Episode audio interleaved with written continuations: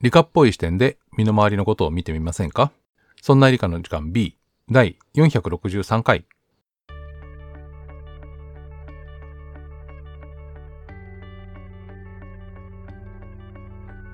そんな理科の時間 B お送りいたしますのは吉安と香りでよす。ろしくお願いしますよろしくお願いします。今日はですねはい。植物の話をしようと思っていますおう。あの以前うん。えっとね、ちょっと掘り返してみたんですけど第165回すごい前だよね2016年にあの葉っぱの緑は光合成で余った色っていう話をしています ほう。こんな前なんだと思ってつい昨日のごとく、昨日とは言わないけど去年ぐらいかなって思ってたんですけど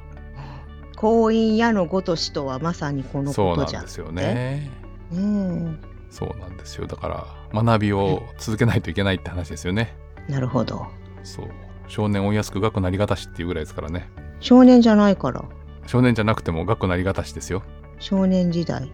ではい。えーその時にもちょっとお話をした、ほえー葉っぱが緑色の理由う。うん。あでねなんでこの題材を選んだかっていうと、うん日本ポッドキャスト協会っていうのを立ち上げた人がいてお。まあまあ任意教会団とい体えば。任意団体なんですけどうん。でお題を出そうっていう話になったらしく、どういうこと？要は共通の話題で、えーいくつかのポッドキャストが取り上げてああ、な今るほど。回のお。題をやってるのはこれですよっていう紹介をしてもらえるっていうのがあってうん。 5月6月あれ4月5月のお題が緑っほう。ていうのがあって緑色の話って何かあったっけなと思ったらそうそう葉っぱの緑色の理由を以前話したぞって思ったのとでそのポッドキャスト協会の人と話してる時にうん。え北海道では5月ぐらいに、えー水芭蕉が咲き始めてるとほでも「夏の思い出」っていう曲ではう。うん。水芭蕉って夏とか思って夏が来れば思い出すんそだうよ。そうそうそうだかはらるかな大勢。植物によってはうん。寒い方が先に北海道の人なんですけど北海道の方が尾瀬よりも先に花が咲くんじゃないかみたいな話があってうん。その理由が知りたいとかっていう質問を受けて、えっと、植物がこう光やね季節を感じるっていう話をしようかなと思ってお題に選んだんですね。はい。でそもそもあの花が咲く時期うん。っていうのが揃ってると何がいいんだっけっていう。うんと桜の花みたいにソメイヨシノはこう同じこう桜の種類のクローンだからうん。えある時期に一斉に咲くじゃないですか。うん。なんだけど、えっと、植物なんて育ち始めたらうん。好きな時で花咲かせてもいいじゃないですかある意味。ある季節に、でもえっとうん合わせてみんなで咲く意味って何があると思います、え、でもそれは体体温じゃないな。気温とか、うんえー気温、あと日照時間、うん、あとはまあ例えば季節的なもので言えば水分の水分量とか、そういうものでこの時期に咲くとよかっていうのがあるんじゃないのかしら。でも少しぐらいずれても良さそうじゃないですかえでも少しぐらいはずれてるんじゃないですか時々なんか早咲きの桜があったりするじゃないですか。あああフりラまインすグありますとかねえでもだなかんらかこう少しぐらい勘違いする子はいるんですよ。あれえおえまだえー、まだぐらい。そう勘違いする子はいるけど揃ってるやつってなんかこう一斉に咲くじゃないですか、うん。で一斉に咲く意味ってなんかあると思います条件がみんな一緒だったうんうんでも、じゃなくて、えっと、例えば進化上有利だったらうん少しずれて咲いた方が有利だったらそういうこう種類が増えてもおかしくないじゃないですかまあでもそういうんだったら進化上有利だったんじゃないですか一緒に咲いた方が。であなんでなんですかね蜂が一緒に蜂がほらついでに隣の蜜も吸ってこう。おおーあそうだよ。そして花粉の受粉が行きやすい。そうですよねあのそうですよ。虫の活動と合ってるその花粉を運んでくれる虫の活動と合ってないと花が咲いても、えー受粉しにくいうんあと、えー自家受粉と多家受粉って言って、うんえっと、同じ花のおしべとめしべが、えっとくっついてもそこだと種ができにくくて違う株、遺伝子がちょっと違うやつを持ってくるとより実ができやすいってやつがあると、うん。えーこっちの花とあっちの花がタイミングがずれると会えなくなっちゃうわけねうんうんうん。っていうのがあるんで同じタイミングで花が咲いてあっちの花粉が、えーと生きてる間にこっちの、えーとめしべが生きてないといけないっていうのでやっぱりこううん揃ってるのに意味があるんじゃないか。はい。で、えーと花が咲くのが揃っているのに意味があるとすると、うん。どうやって花が咲くのが揃うかって話があってああ、条件を何で何で条件を取るかってこと、ね。。そうそううそうそううん。よくねソメイヨシノだとお正月からの最高気温を積算していくとこう何度になった時にあーはいはい咲はいきはい始めるっていう話とうかんうんえーあとは、えー、と菊の花をうんハウスの中で育てて、うん。あの夜中高校と明かりをつけると花が咲くのを後ろにずらせるっていうのがあるんですよ。へえ。そういうのがあって、うんえーっとうねん。その場合には光の積算量ではないってことね。えっとね、光の積算量っていうか、えっと、それはね、えっと、光周性って言って、光の周期の性質のせいで光周性っていうのがあって、昼の長さや夜の長さを感じて生物が示す現象。うん。なので、えー菊みたいなものは、えー単日植物。一日の長さが一定時間よりも短くならないと反応が起きないっってていうホルモン。があって、うんうんうん。えっと、花芽の形成が単日性要は日が短くなりつつある時に花が咲く、うん。まあ、正確には、えっと、夜の時間が長いっていうのをうんやんなきゃいけないんだけど、うんあ違う夜の時間が長くなるあでいいのかなそうそうっていうのがあって、えー菊とかはあの人工証明で、えー花が咲くのを遅らせてあの季節をコントロールするとかっていうのができます。うん。で、えーなんと朝顔とかもこの単日植物になっていて、へえ。朝顔って夏咲く感じがするじゃないですか。うんなんですけど、えーと一応単日植物でうん。夏至の日要はうん6月後半よりも後に咲くらしいです。何はともあれ。何はともあれ。そうだから日が長くなる時期じゃなくて日が短くなる時期夏至を過ぎれば日が短くなるからね。うん。一方で長日植物って言って、え1日の、えー日が長くなる夜が短くなっていくと、えーあるホルモンが出て花芽ができるっていうタイプのものもあってこれ春花が咲くものは結構多いんですね。えっとうんナッパ系のやつね。うんとかあとは、えー小麦とかもえっ、と何この長日性って言って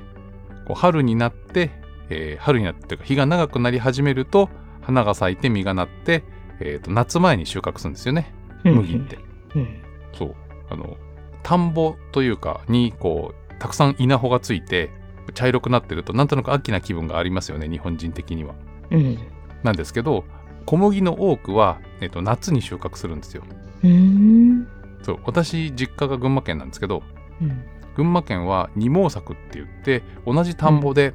夏はこうお米を作って冬に麦を作るってやるんで、うんえーとね、ちょうど今の季節5月から、えー6月にかけて麦が、えーと小麦色まさに小麦色になってそれを刈り取って、その後田植えをするっていう、えー田んぼが多くてうんなんていうんですかね、えー、と春から夏にかけて初夏というか、えー、とまさに今頃の季節に田んぼが小麦色になるっていうのがあってちょっと他のところと季節感が違うんだなと思ってほそうそうで長日植物と短日植物っていうのがあってつまう。り、えー、と花芽とかは、うんえー、と太陽のえー光だったり夜の長さだったりっていう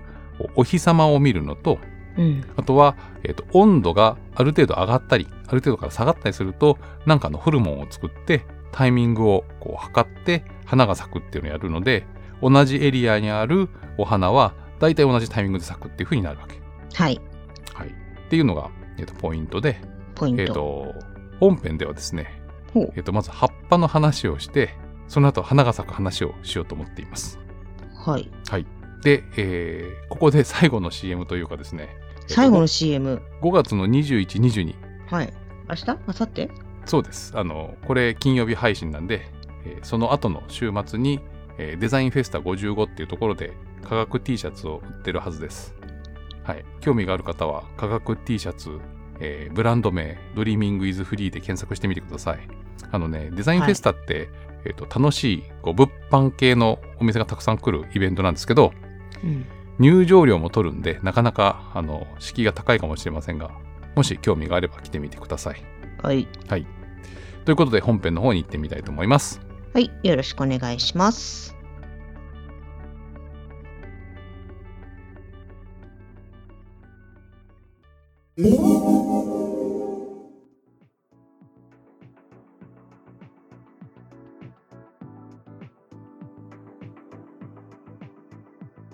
まずはですね、葉っぱの色の話を先にしようと思います。葉っぱの色？うん。はあ、えー緑緑色うん、ですよね。緑です。多分150、ん違う、165回5回、を聞いた人には、えー同じことの繰り返しになっちゃうかもしれないんですけど、はい、なんで葉っぱは緑色なのかっていうのを聞くとなんとなく、うんえー植物の葉っぱはこう葉緑素っていうのがあって、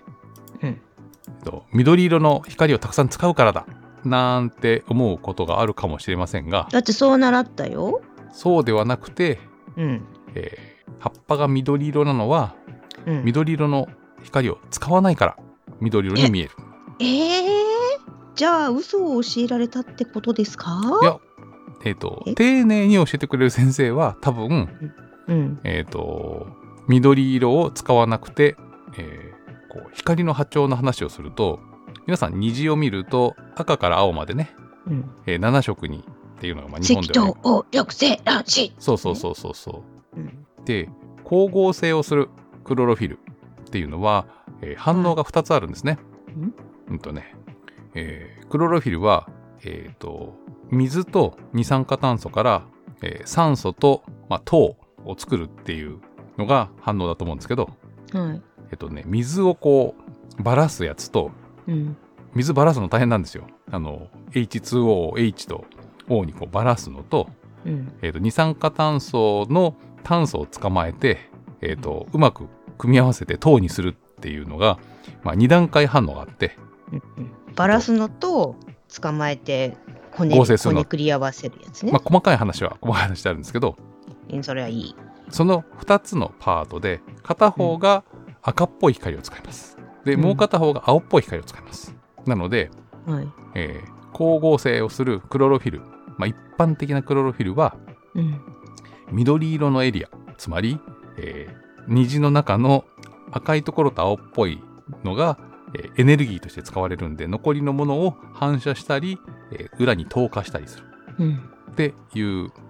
性質があってなので緑色は余った光なので、えー葉っぱは緑色に見えるうん、つ結局使ったもの使った波長の光はまあ使われてしまうそうです吸収される吸収されってちゃこうとそうなんですなので見えないってことね、見えなくなっちゃうだから、うんえー葉っぱから返ってくる光はうんえー赤と青がない。で最近ねこう工場みたいなところで植物を育てるっていうのとかがやられていて、うんうんうん、そういうところではなるべく光合成のなんていうの効率を良くするためにうん紫色っぽいライトが使われていてこれ赤と青があるんだけど緑がないっていうランプが使われていて要は緑は当てても意味がないからうんというなんか紫色っぽいライトがあるぞあんなのでちゃんと光合成するんだろうかって思う人がいるかもしれませんけどうんそもそも緑色はいらないので、だから我々が見ているえー植物が緑色だなって思うのはうん余ってんなって感じです。うんでね、うんえー前回メールの回でもうんお話をしたんですけど、えーとその時にはね私の予想って言ってこう雑草の高さが同じのは何でですかって質問が来たんで私が、えーあはいとはいはいお日様がだいたい当たるところまで伸びてなんじゃないのって話をしたんですが、はいえーとですね、これはどこのサイトだえーよく植物系で探しているのが、えっ、とね、一般社団法人日本植物整理学会のみんなの広場っていう Q&A のえーサイトがあるんですけど、はいここにね、植物が光を感じる仕組みっていうのがあります。うんで、えっ、と、さっきもお話しした通り、植物はクロロフィル、葉緑体でえー、と光合成をするっていうのをやっています。うんで緑が余るんですけど、うんえー、ともうちょっと言うと,、えー、と遠赤外線人間の目では見えない赤外線っていうのもやや余るんですよ。要は使われないのね。はい。で、えっと、植物の中には、えっと、光に反応する、なんだかな、えー物質があって、うん。それが、あのね、遠赤外線に、えー反応するやつと、赤っぽい光に反応する、え2つの、これはね、フィトクロムっていうのがあるようで、うん。これがね、えー遠赤外線に反応する、あのー、えーなんていうの物質っていうのに、どんな意味があるんだろうっていうのを解説しているページがあって、うん。えっ、とね、さっきちょっと言ったんですけど、葉っぱを通過する光っていうのは、えー太陽の光の中で青系と赤系が少なくなっちゃうんですけど、えっ、と、緑は余るから少し強くなるのね。だから葉っぱを透かしてみると、緑色っぽく見えるんですけど、うん。実は、えっと、遠赤外線赤外線よりも少しじゃ近赤外線だ、せえっと赤よりもちょっとだけ赤外線のところが、えっとすごく高いっていうのが分かっていてどういうことかっていうと、えー植物の中に、えー赤外線を感じて、えーある物質を作るっていう仕組みがあると自分が、えー自分の葉っぱが他の葉っぱの下に来てるかどうかっていうのが分かるわけ。うん。うん。うん。うん。うん。うん。なので、えっと赤外線が多くて、えっと赤が少ないっていう状態だったら、えっと私は他の、えー植物の下にいるのよっていう、まあ、もう少し正確に言うと私の葉っぱうん。その葉っぱは他の葉っぱの下側に隠れているっていうことがわかる。はい。そうすると、えー光が、えー当たって赤外線が強く当たるっていう葉っぱのところでは、えー他の植物よりも背が低いってことになってるんで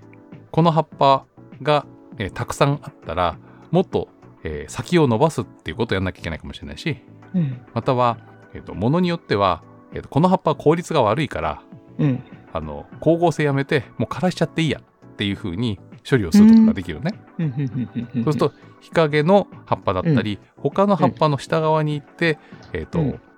食べ残ししかないような光が来るんだとすると、うん。えっ、とその葉っぱいらないっていう風に、えー、なんていうのかな化学反応が起きるようなこともできるっていうのがこの、えー葉っぱの中にある物質えっ、とね光受容体で光の受容体で有名なのがフィトクロムというやつで、うん。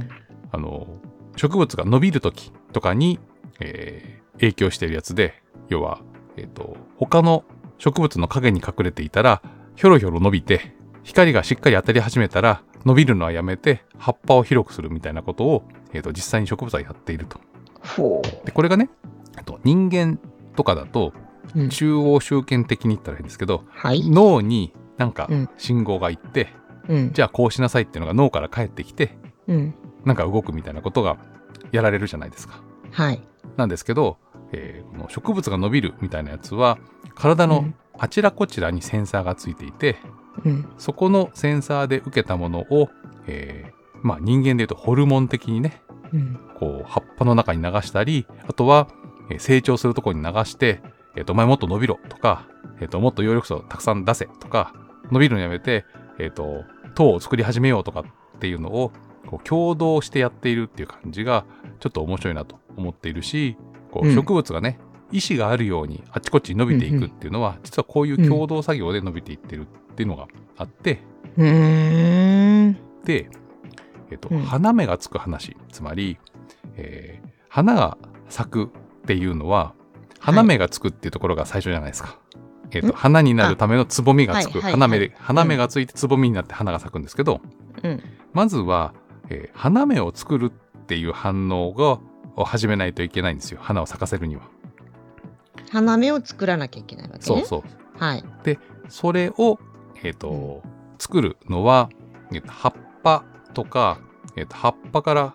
えーえーと茎の間にあるようなところに、えーで生産されるあの花を咲かせるための、えー植物ホルモンっていうのがあるに違いないっていうふうに考えた人がいてうん。 1937年に、うんえーフロリゲン要はフラワーのを作る花芽が作れるようにする、えーと多分フラワージェネレーションのこうくっつけたフロリゲンっていう、えーと植物ホルモンがあるはずだっていうのを提唱した人がいて要は見つかったんじゃなくてそういうのがあるからこそうんうんうん日の長さが、えー変わると花を咲かせるっていうのが出てくるよと。うんで、えー今、えーそのフロリゲンフロリゲン、えーホルモンやフロリゲン遺伝子っていうのは実はすでに見つかっていてでも1980年代かなうんで、えー、とフロリゲンとその、えー何が花芽をつけさせるかって話とどこかでそれを感じてその信号をホルモンで花芽の、えーところに伝えるっていう、えー、と2つの遺伝子と2つのホルモンっていうのが、えー、とフラワールーカス T とフラワールーカス D っていう遺伝子が、えー、と21世紀になって見つかって、うんえっと、この遺伝子が発現するつまりうまく働くっていうことが起こると、えー葉っぱの方でお日様の、えー夜の長さ昼の長さっていうのを感じて、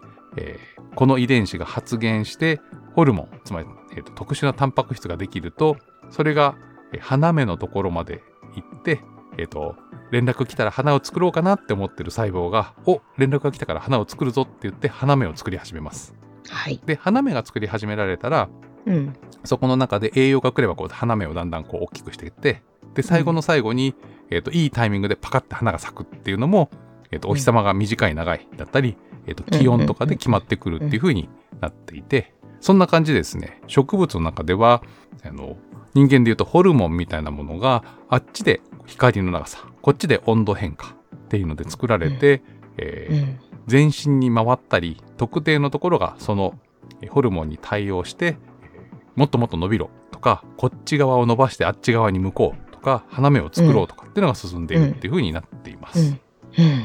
で、えーお題であった北海道と尾瀬で尾瀬の方が、えー花の咲くのが遅いんじゃないか水場所をねっていう問題があったんですけど、はいいろいろ確かめたんですがまずですね「夏の思い出」っていう歌に水場賞の花が出てき夏まのすが思い出っていう歌なのねそも夏の思い出っていう歌なんですよだからもう夏が来れば思い出まずそすこんかでらスタすートしようかぐらいだねそうそれを言うとえっ、と水場賞の歌じゃなくて水水場所夏のの思い場所は松尾芭蕉と何が関係があるんだとかね、出なんだえーとかもあるんですけど、はいえ芭蕉っていうね植物があるんです実はそもそもうんほうへえほえっ、とうねバナナの木ってなんとなくわかりますえっとバナナが一本ありましたえっ、と、それはバナナの実でしょバナナの木。結構大きめな葉っぱがビヨーンって伸びるの。あそうだよねバナナの葉っぱってなんかお皿代わりに使うやつですよああー、ねそう、バナナリーフカレーっていうの時は使うんですけど、いやそこら辺はよくわかんないそけれど食べたはこいとあるんですけど、あそうそうなんですよさ。すがですね手でどう食べしたる時はいいんですけど、うんフォークとか、じゃあフォークはいいのか、ナイフとか使って肉切るみたいなので、すいません、ナイフくださいとかって言うと、うんバナナの葉っぱ切れちゃうから気をつけてねって言われるっていうね。で、ほうほうほうほう話を戻すと確かにそうあどこまでえっと、バナナの葉っぱに似た植物で芭蕉っていう植物がそもそもあるんですよ。へえいいですかこれ芭蕉ね。場所で、えーと水芭蕉はうんその、えー真ん中に花がちょろっとあって周りにこう白く囲んでるやつがありますよね。花びらのように見えるけど実は葉っぱなんですけどあはいはいはいはいはいああれが芭蕉の葉に似てるから水辺にある芭蕉に似た花で水芭蕉なのね。ほうそこはいいですかまあいいでしょうで松尾芭蕉って人がいてああ知ってます知ってますなんかあの柿食べちゃったやつねガーンとゴーンかであれえっ、とぼちゃんぼもちとゃもんと江戸ぼにちゃん江戸に住んでいてはいその時に、えー松尾芭蕉が持っていた茶室のお庭に、うんいい感じの芭蕉が咲いていてあ芭蕉が咲いてて芭蕉はうんは葉っぱだから芭蕉が植えてあってうんそこはね芭蕉庵っていう通称がついたの。あその場所にはということで芭蕉という庵ことでっていう名前がついたその場所に着いたわけですね。のでじゃあ松尾さんのところは芭蕉庵の人だってことで松尾芭蕉と名乗るようになったっていう話なんですけどえ、それまではなんて呼んでたの？えっ、とね、松尾芭蕉のまあ本名っていうか、もともとの名前はね、なんだっけな。えーと調べないと忘れちゃったんですけどうーんそもそも芭蕉が綺麗に咲いたから芭蕉って言おうって感じなのねじゃあチューリップとかでもいいってことうんだから他の植物だったら違った名前になったかもしれないよねうんえーとですね、松尾芭蕉、名前、ルルルルルルル。通称は、えー、仁七郎かな。仁四郎、えー仁七郎。えー、で、本当の名前は、中右衛門。後、えー、宗房。おー配合としてははじめ、僧帽を称し、ついで統制。最後に、えー、芭蕉ね、派生をって読ませるらしいんですけど、芭蕉と改めたということで、たくさん名前があります。おお、はいそんな名前初めて聞いた的に松尾は芭蕉だねそう。で、三重県出身らしいです。三重県伊賀市。三重県伊賀幼名は金作。金ちゃんそう。ちっちゃい頃は金ちゃん松尾ので、金ちゃんえー大きくなったら中右衛門で、金から中になってそう。えーと、で、通称は、えー本当の名前の通称は仁七郎とか仁四郎って言われていて、配合は、えー、僧帽だったり、統制だったり、統制は桃が多いね。で、桃最後がに、多いあ糖ってでもまあ多いあ、桃が青いあ青いはいはいはいはいとかっていうので、おーたくさん名前が変わっております。まあ昔の人はよくね何かあると名前変えるかまらあね。まあ、そうね。うん、あの、北斎とかもね、すごいたくさんペンネームがあって、ああ。うんうんうんうん。で話をぐぐっと戻しますとあぐぐぐぐぐ。はい。実は、えー日光でも夏の思い出に出てきますが、あの水芭蕉は5月から咲いていますあそう。はいイメージとしてはもっと後だけど夏の思い出なんですが夏は長いと。うーんというか、えー夏の思い出」っていう曲と水芭蕉は両方入れたかったんじゃないのほうそうそうそうあんま夏じゃないってこと。えっ、と水芭蕉は夏じゃ 夏じゃないっていう言い方あれですけど、えたまたまこその人が行ったら夏の終わりに行ったらたまたま咲いてたからその人にとっては夏の思い出だけど水場所自体はもっと咲いてるよってことね。 5月の中旬から6月の中旬ぐらいまでで6月の中旬を過ぎるともう咲いてないらしいですちょっと待って夏の思い出にもなってないって感じそうなんで。す。そん初で夏の思い出まあ、っていうかまあ春の思い出というかねね、春っていうのはちょっと6月なんか、まあ、ちょっとなんかおこがましい的な感じがないわけじゃないけどでも夏にはなってないよね。夏にはなってないんじゃないですかね。でえーもともとね水芭蕉は寒いところの植物で、えー、と樺太エリアから、まあ、関東だと,、えーあ南関東に行くとなかなか、えー、とずっとはなんていうの育たなくて少し涼しいところぐらいまでで育ってるっていう植物なそうだそうです。はいでやっぱりえっ、とあったかいところうん、から咲くみたいであの平地だとあの3月4月に咲き始めるっていうのがあってうん多分なんですけど尾瀬はけ雪解けが遅めだったりするとかがあって、えー時期が遅いとかあとは、えー、と標高が高いんで昼間でもなかなか暖かくならないっていうので時期が遅めなんじゃないかと思うんですけど、うんえっと、他のところであの水場所が咲くっていうのは、えっと、3月から4月が多くてたまたま尾瀬が遅いっていうことで、えっと、寒いところから先にはじ咲き始めるわけではないということが分かりました。なるほど。そうなのでえ尾瀬だと5月から6月ですけどあの高地じゃないところうん、平地に近いところだと、えー3月から4月に咲きます。はいはい春の思い出ですねもそうなんです。なので、えーっと、勝負園とかね、う。うんそういうのが、こう、5月とかになるとあるじゃないですか。で、そういうところの季節のちょっと前に、こう、清流が流れているようなところでは、水場所の方が先に咲いていて、うん、その後こう、えー勝負とかが咲くっていうことが結構あるようで、えー水場所は寒さに強い、えー花で、はいえっと、3月4月ぐらいから咲いて寒いところは少し遅れてで北海道とかでも、えーそんなに遅くならずに咲くんだけどたまたま尾瀬がやや遅めということでそれがそこまで有名になっちゃってどうかと思いますね。だから寒い順に咲くわけではありませんとはいいうのがポイントです。で、えー皆さんが花びらだとなんとなく持っている白いこうなんていうのえー花びら的なものうんは、えっとね、名前がついていて、仏炎法っていう名前がついているようです。あれ葉っぱがそ変形うじしゃてないこれなんだ今私の目の前に咲いているえーっとちょっと待ってねえーっとアンスリウムアンスリウムうんアンスリウム。あー、アンスリウム。皆さん、こう、画像検索していただきたいんですけど、うんこれも同じ傾向のもので、えっ、と、真ん中のトウモロコシみたいなところが、トウモロコシ、実際の花で、うん、えー光沢のあるハート型をしたのが、実は葉っぱというやつね。うんうんで、水場症も、えーそんな感じで葉っぱが変形して、それがね、白くてほんわかしてるんで、花びらっぽく見えるんですけど、うんであの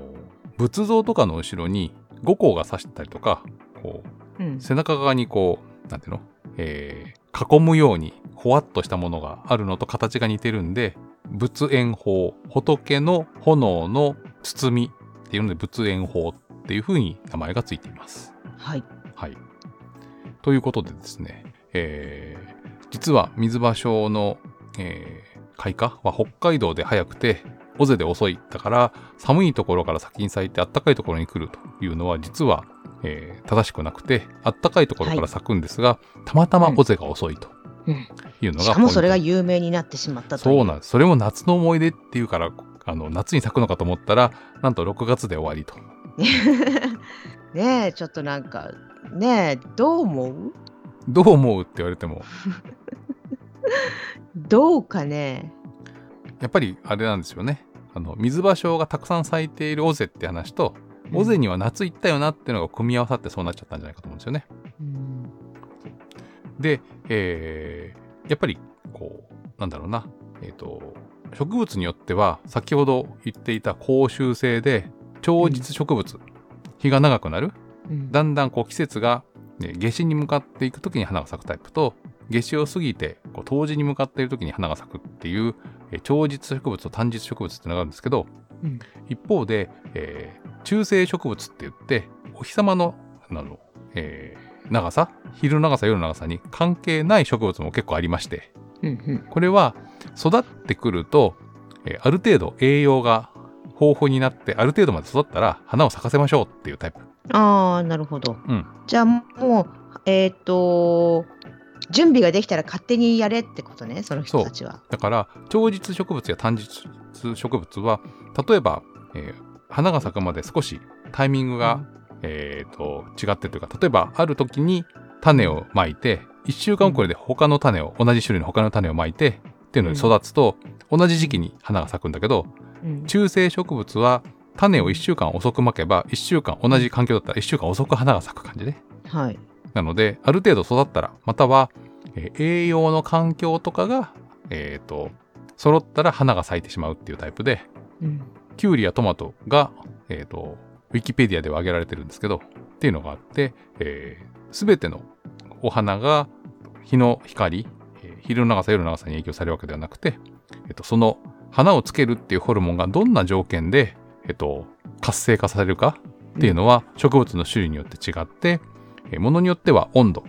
桜で有名なのは一度冬を、えーと越すと、えーあるホルモンが作られて、その後暖かくなると花が咲く。うんやっぱ一遍寒いっていうのがあると花芽がスタートして、その後暖かくなると開花するっていうタイプがあるんですけど、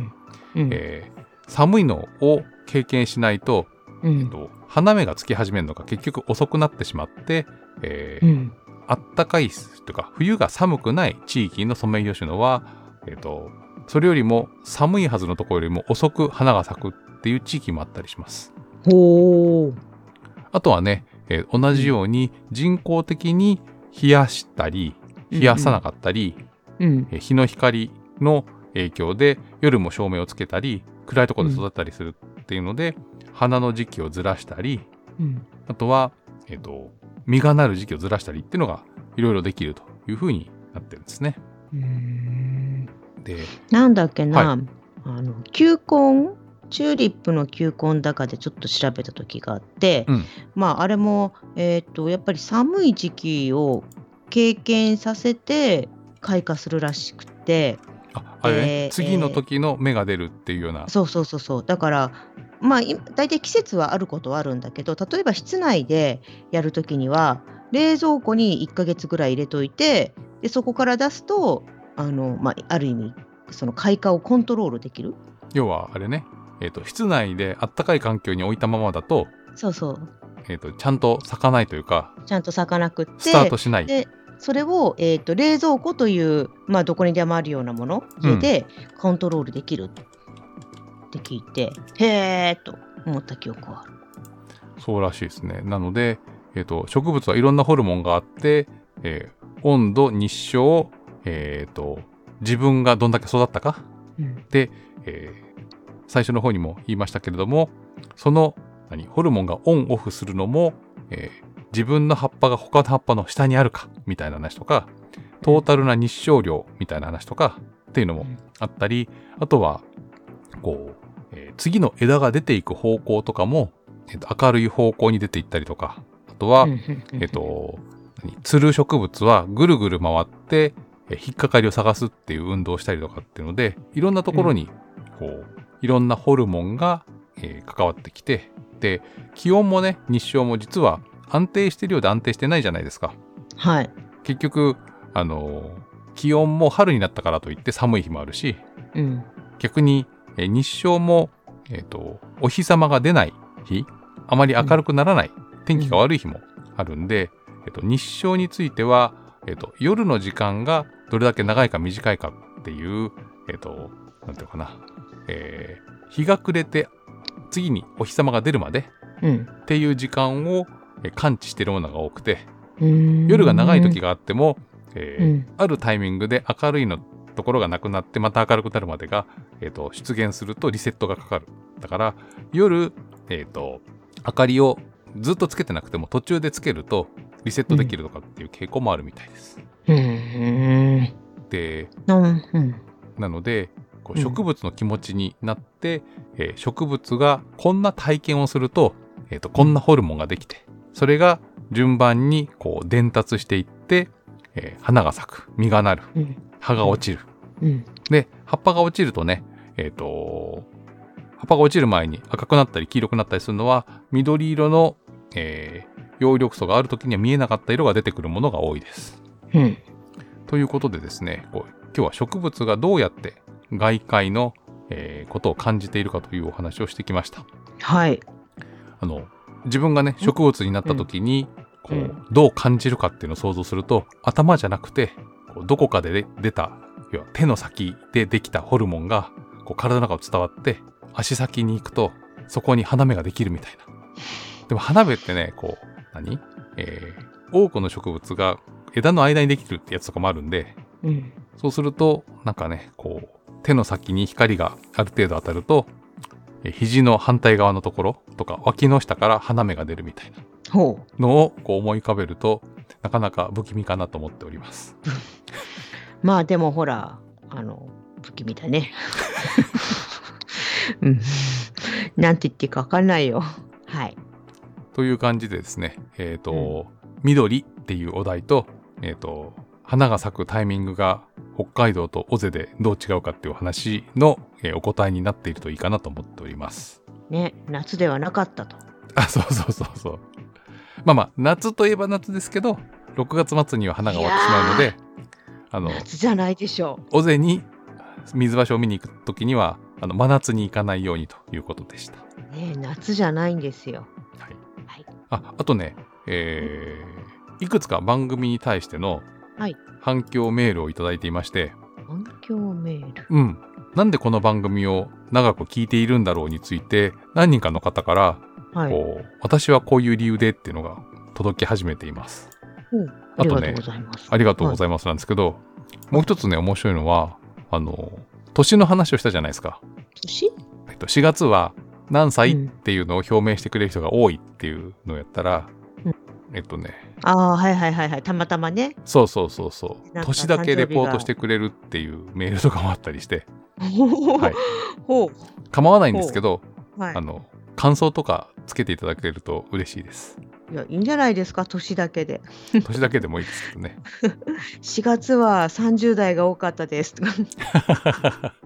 そうですかそうということでぜひねなぜこの番組を、えーついつい聞いてしまうのかっていうので思いつくことがあればぜひメールをください。なんでしょうねついなんつでいしょうね。うん、ちょっとね、えー、とありがたいなと思ったのはあのー他の番組は途中でドロップしてしまうこともあるんですけれども、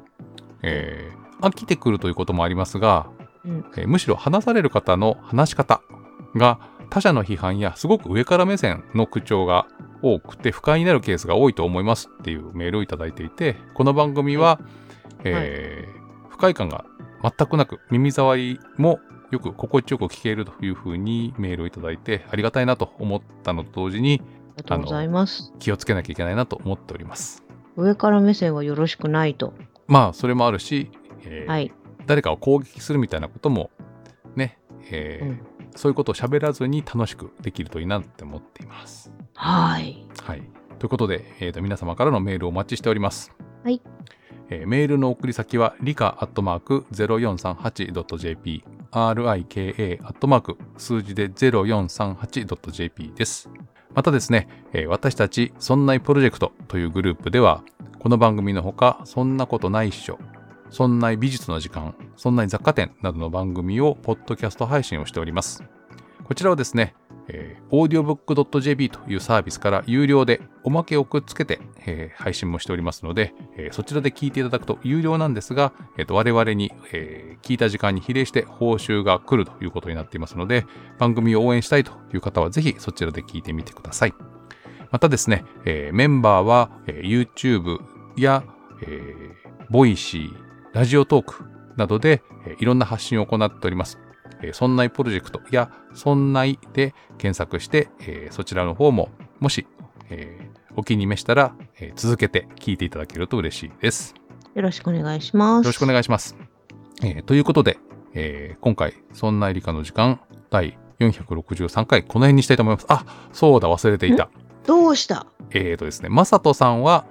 えー脱退したわけではありません。今回、たまたま都合がつかなくてお休みになっております。 そそんなそんなすぐになんかあるんですかやめてくださいないです。結構ね、あの時間調整3人合うところがす少いませなんいともありまして、はいはい、私が昨日寝ましたはい、そんなこともありまして、えごめんなさい今日は2人でお送りいたしました。はいえーそんな理科の時間、えー今回お送りいたしましたのは吉安と、香りでしたそれでは皆さん、次回の配信でまたお会いしましょう。さようなら。ごきげんよう